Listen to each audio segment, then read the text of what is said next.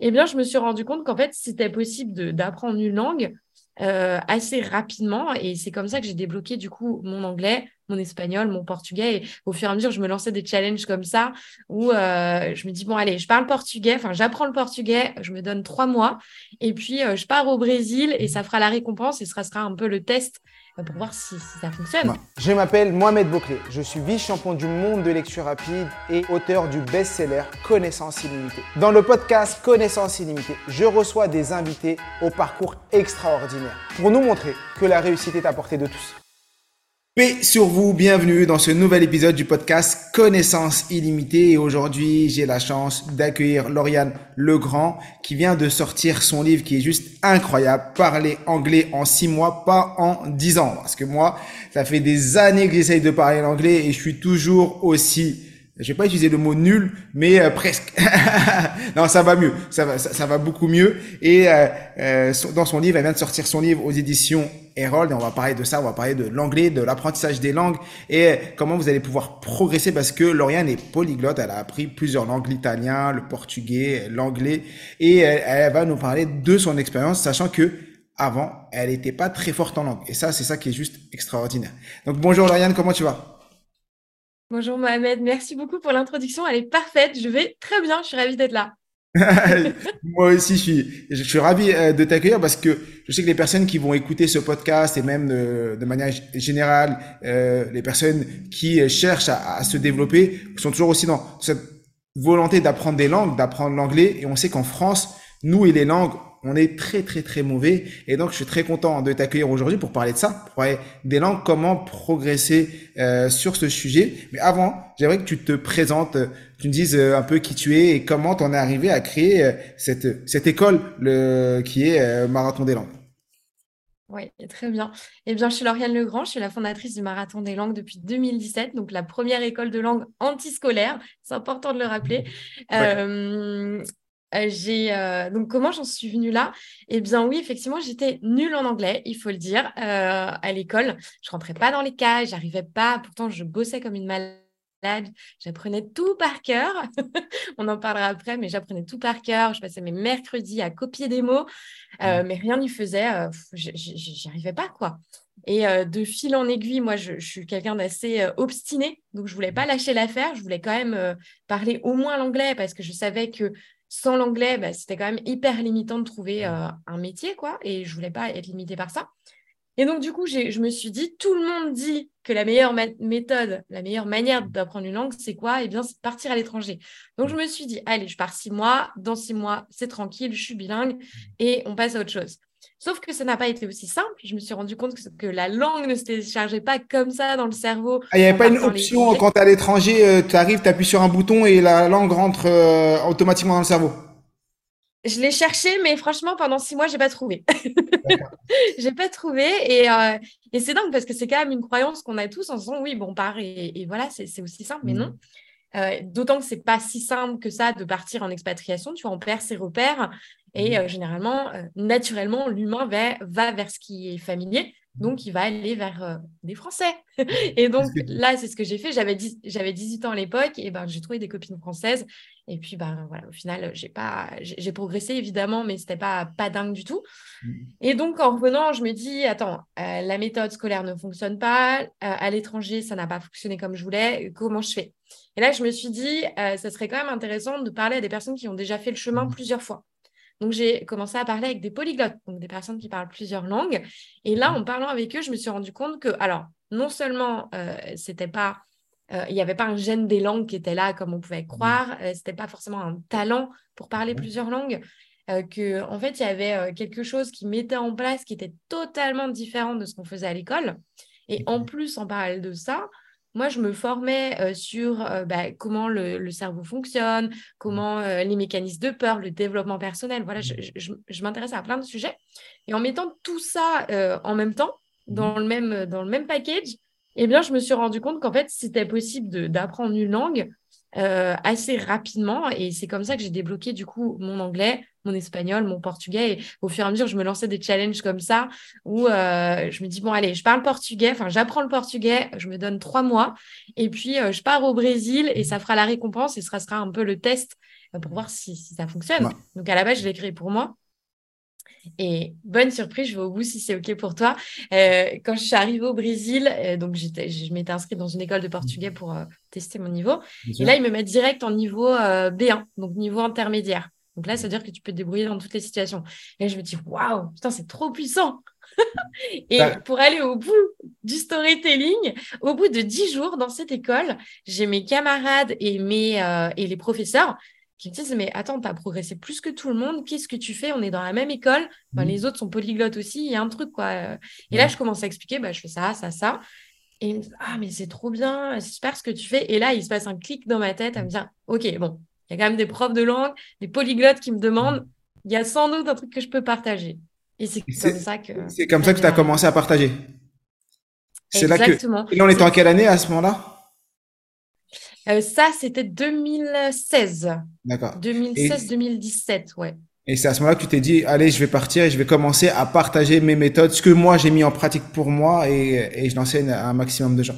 Là, j'ai une question par rapport à ça. Euh, tu vois, tu as 18 ans, tu vas à l'étranger, tu passes 6 mois, euh, tu n'y arrives pas, à l'école, tu as pris l'anglais pendant 10 ans. Qu'est-ce qui t'a permis de garder cette flamme et de continuer à dire je vais progresser en, en anglais. Parce que il y a énormément de personnes qui auraient euh, baissé les bras et ils seraient dit bah en vrai euh, tranquille je passe à autre chose. De toute façon je fais mes études et euh, je vais me débrouiller autrement. Ouais c'est vrai ce que tu dis. J'ai eu un, un, feu intérieur là qui me poussait. À l'époque je le enfin avec du recul si j'analyse rapidement les choses je pense que j'avais tellement peur je pense que c'est la peur qui m'a guidée. J'avais tellement peur de pas. Euh, en fait, j'ai une valeur euh, de liberté qui est extrêmement forte. Et si je me sens limitée, euh, je me sens pas bien. Et donc là, j'avais tellement peur d'être limitée par le fait de ne pas pouvoir parler au moins une langue euh, que je me suis dit, en fait, je veux pas avoir un métier pourri, en fait, tu vois. Mm. Moi, j'ai envie de voyager, j'ai envie, j'ai envie d'être libre, tout simplement, choisir mon métier, aller au bout du monde, rencontrer des gens, parler avec les gens. Et je pense que c'est ça qui m'a animée, c'est vraiment la peur. Donc, je sais que souvent, on, on, on stigmatise la peur, mais je mm. pense que par moments, c'est plutôt pas mal parce que ça te donne, euh, ça donne le feu, justement, pour, pour se bouger. D'accord. Parce qu'en plus, dans ton livre, tu, tu expliques à un moment, il faut définir son pourquoi et que euh, dans ton cas de figure, c'est ce après euh, beaucoup beaucoup de réflexions, c'est ce pourquoi là, ce, ce, ce pourquoi qui est euh, Exactement. limité qui t'a vraiment poussé à apprendre l'anglais. Oui, c'est exactement ça. C'est le terme. J'avais peur d'être limitée. Parlons-en. et à l'époque, je savais pas ce que c'était le pourquoi, tu vois, mais c'était vraiment émotionnel. Et effectivement, dans la méthode, j'en parle ou, euh, ou, dans nos programmes, on va aller euh, faire cet exercice du, parce que généralement, on va aller trop vite, tu vois. On va prendre les livres de grammaire, euh, on va se mettre la tête dedans. Mais non, en fait, c'est vraiment l'étape de planification auparavant qui va créer des fondations solides. Si je donne souvent cet exemple de l'arbre. Plus l'arbre a des racines profondes, plus l'arbre est, est fort et grand et là, c'est vraiment la même chose. C'est que plus ton pourquoi, plus ton objectif, plus tout ça sera bien défini, plus ce sera facile de te tenir à cette raison émotionnelle. Quoi. Ok. Toi qui es parti euh, à l'étranger donc pendant six mois, d'après ce que j'ai compris, ça s'est pas super bien passé en termes d'anglais. Bon, tu as vécu en plus, je disais dans ton livre euh, que l'endroit où tu étais, c'était pas le meilleur endroit entre euh, le couple qui t'a accueilli et tout. Donc, je vais pas donner, je vais pas trop spoiler euh, pour que les gens puissent lire. Et aujourd'hui, il y a beaucoup de personnes qui veulent partir, qui vont à l'étranger pour ça. C'est quoi les conseils que tu donnerais à une personne qui se dit, bah moi, je vais partir six mois ou un an à l'étranger pour apprendre euh, l'arabe, l'anglais ou une autre langue? Ce serait quoi les conseils que tu leur, euh, tu pourrais donner à ces personnes si tu en avais trois euh, avant de partir et quand ils sont là-bas également? Ok. Euh, très bonne question. Et il y a deux cas de figure. Donc, je vais, je vais expliquer les deux. Euh, donc, pour les personnes qui vont partir, mais qui. qui enfin, ça dépend du contexte. Il y a les personnes qui vont partir dans une école de langue où là, vraiment, tu tapes euh, en mode intensif 5 heures de langue, enfin, de, cours toute, toute la matinée et l'après-midi, tu as des activités, etc. Tu pars six mois. Là, pour le coup, ça, ça fonctionne, tu vois. C'est pas le même budget, c'est pas, c'est pas le même voyage. Mais pour ceux qui vont partir et qui vont peut-être partir, par exemple, un mois ou, enfin, qui, auront moins les moyens et moins la possibilité de partir longtemps, moi, ce que je conseille, c'est de, euh, c'est c'est de mettre en place ben, toute la méthode qu'il y a dans le bouquin et qu'on partage euh, à la maison. Donc, l'idée, c'est de se mettre en place une routine d'anglais au quotidien euh, pour avancer son niveau au maximum et pour surtout retrouver confiance en soi. Parce que c'est ça, en fait, moi, qui, m'intéresse le plus euh, derrière, derrière l'anglais. C'est vraiment la psychologie derrière. Parce qu'en France, on voit qu'on a quand même un, gros blocage avec l'oral. On parle du blocage de mâchoire. c'est de retrouver confiance en soi pour débloquer, pouvoir parler et sans euh, avoir peur du jugement, parce que vous mm. allez mal parler au début et c'est OK, ça faut l'accepter. Euh, et ensuite, partir à l'étranger pour accélérer le mouvement. Parce que là, vous aurez déjà construit les fondations de la confiance. Et une fois que vous serez à l'étranger, eh ben, ça sera beaucoup plus rapide. Et souvent, on fait l'exercice inverse, qui a été du coup mon cas, qui était de j'y vais, je me rends pas compte que j'ai pas confiance parce que moi ça a été du coup le choc en arrivant en me disant non mais en fait je suis encore plus nulle que ce que je pensais donc ça descend ta confiance et ça te pousse encore moins à aller dehors à aller parler avec les gens etc D'accord. Donc travailler sur la, euh, je, tu le dis bien dans le livre, mais effectivement, c'est travailler sur la confiance dans un premier temps, faire un maximum de choses avant de partir pour que quand tu arrives là-bas, tu aies déjà des bases pour pouvoir interagir et euh, que tout ce travail en amont il soit déjà fait et que tu en profites un maximum quand tu es sur place. C'est ça. C'est ça. Et, et, surtout de euh, qu'est-ce que je vais dire? Je ne sais plus. J'ai perdu le fil, c'est pas grave, ça reviendra. Et tu disais aussi euh, tu sais, tu partages la méthode PRI dans, dans ton livre. Donc, euh, euh, euh, pratique, régularité, immersion. Euh, donc, c'est ces trois choses-là. Donc là, il y a le fait de pouvoir partir, mais de manière générale, euh, si une personne qui veut se lancer dans l'apprentissage d'une langue, elle doit mettre en place ces, ces, ces trois principes. Est-ce que tu peux nous, nous les développer? Oui, tout à fait. Et j'ai récupéré ce que j'avais perdu juste avant. C'est euh, que vous soyez à l'étranger ou en France, en fait, c'est la même méthode. Donc, c'est mm. pour ça c'est important de le garder et pas partir avec les attentes du justement la langue se décharge dans le cerveau. Et donc, euh, la pratique, donc la pratique orale, euh, je sais que c'est quelque chose qu'on avec lequel euh, enfin on le repousse au maximum parce que ça fait peur. On a peur d'être jugé, peur de faire des erreurs. Donc, mm. pratique orale dès le début et ce même si on n'est pas parfait, même si on n'a pas tous les mots.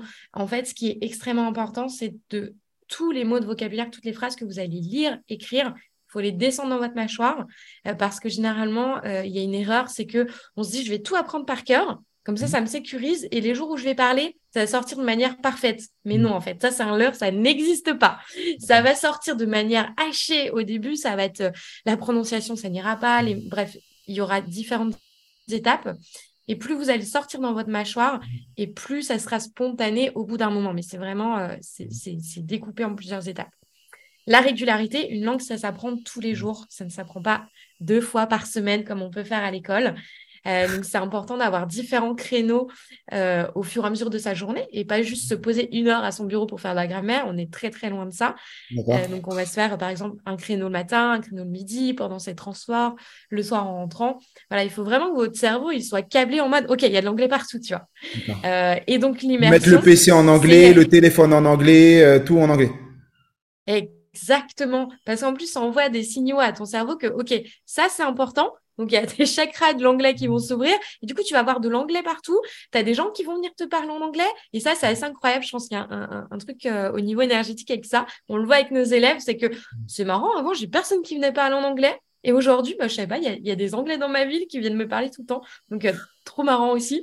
Euh, et donc, immersion, l'idée, c'est de faire, et eh ben, justement, euh, de créer une immersion linguistique comme si vous étiez à l'étranger, mmh. mais à la maison. Donc vraiment, euh, tu, vois, je donne toujours l'exemple un peu, un peu bête, mais euh, pour, bien illustrer le propos, mmh. c'est que tu es dans ta douche, tu as une bouteille de shampoing, tu regardes le mode d'emploi derrière, il y a des mots mmh. en anglais, et ben là, tu peux choper des petits mots, tu vas avoir des podcasts en anglais, tu vas mettre ta télé en anglais, même si tu la regardes pas.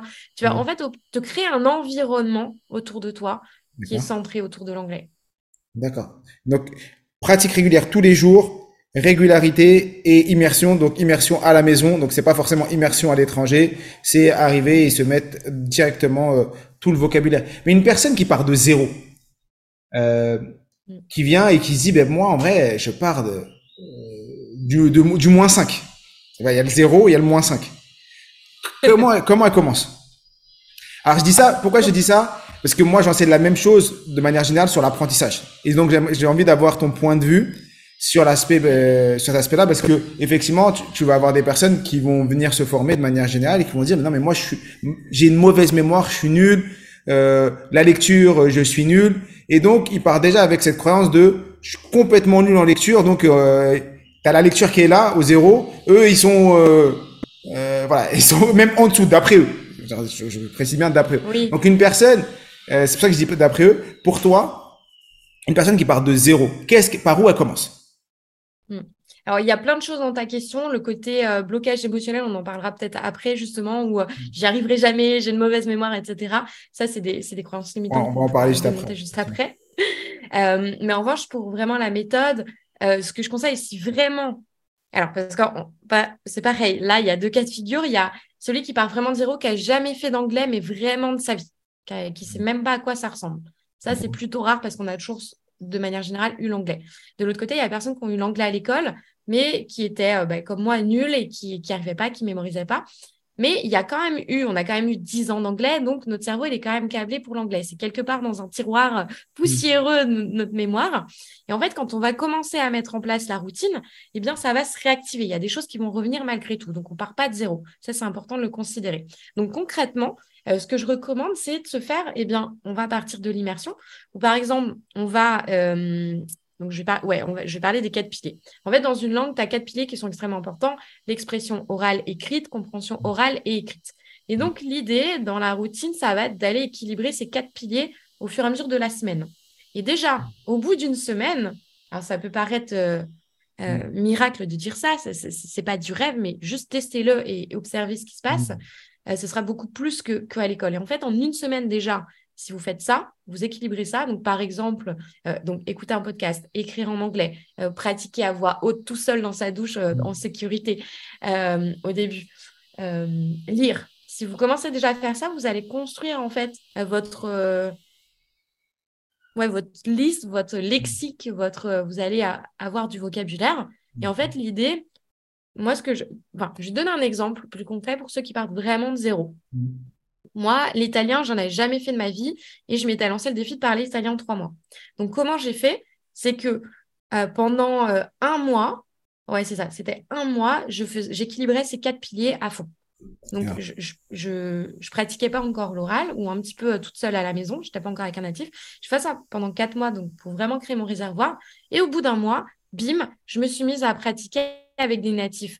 Alors oui, au début, euh, c'est dégueulasse, mmh. c'est pas du tout parfait et c'est pas l'objectif en fait mmh. d'aller pratiquer de manière parfaite. C'est vraiment une phase d'apprentissage. Et donc je, vais aller mettre en pratique, je vais descendre dans ma mâchoire comme je disais tout à l'heure, tout ce que j'ai appris dans le mois précédent. Et non, c'est pas spontané. Mais là, dans mon cerveau, ça va être ah mais attends, ça je sais le dire. Moi, j'ai oublié, je vais aller revoir. Ok, ça me fait un rappel. La deuxième fois, ok, ça sort un peu plus spontanément. Donc c'est vraiment étape par étape. D'accord. Donc, faut vraiment équilibrer. Donc, tous les jours, un, peu de chaque ou euh, un jour, euh, une partie? On peut, en fait, c'est tout à chacun. Moi, il y a pas, il y a un apprenant, enfin, il y a autant d'apprenants que de, que de routines. L'idée, c'est vraiment de vous écouter, vous, comment, euh, enfin, aussi adapter à votre planning, à votre quotidien.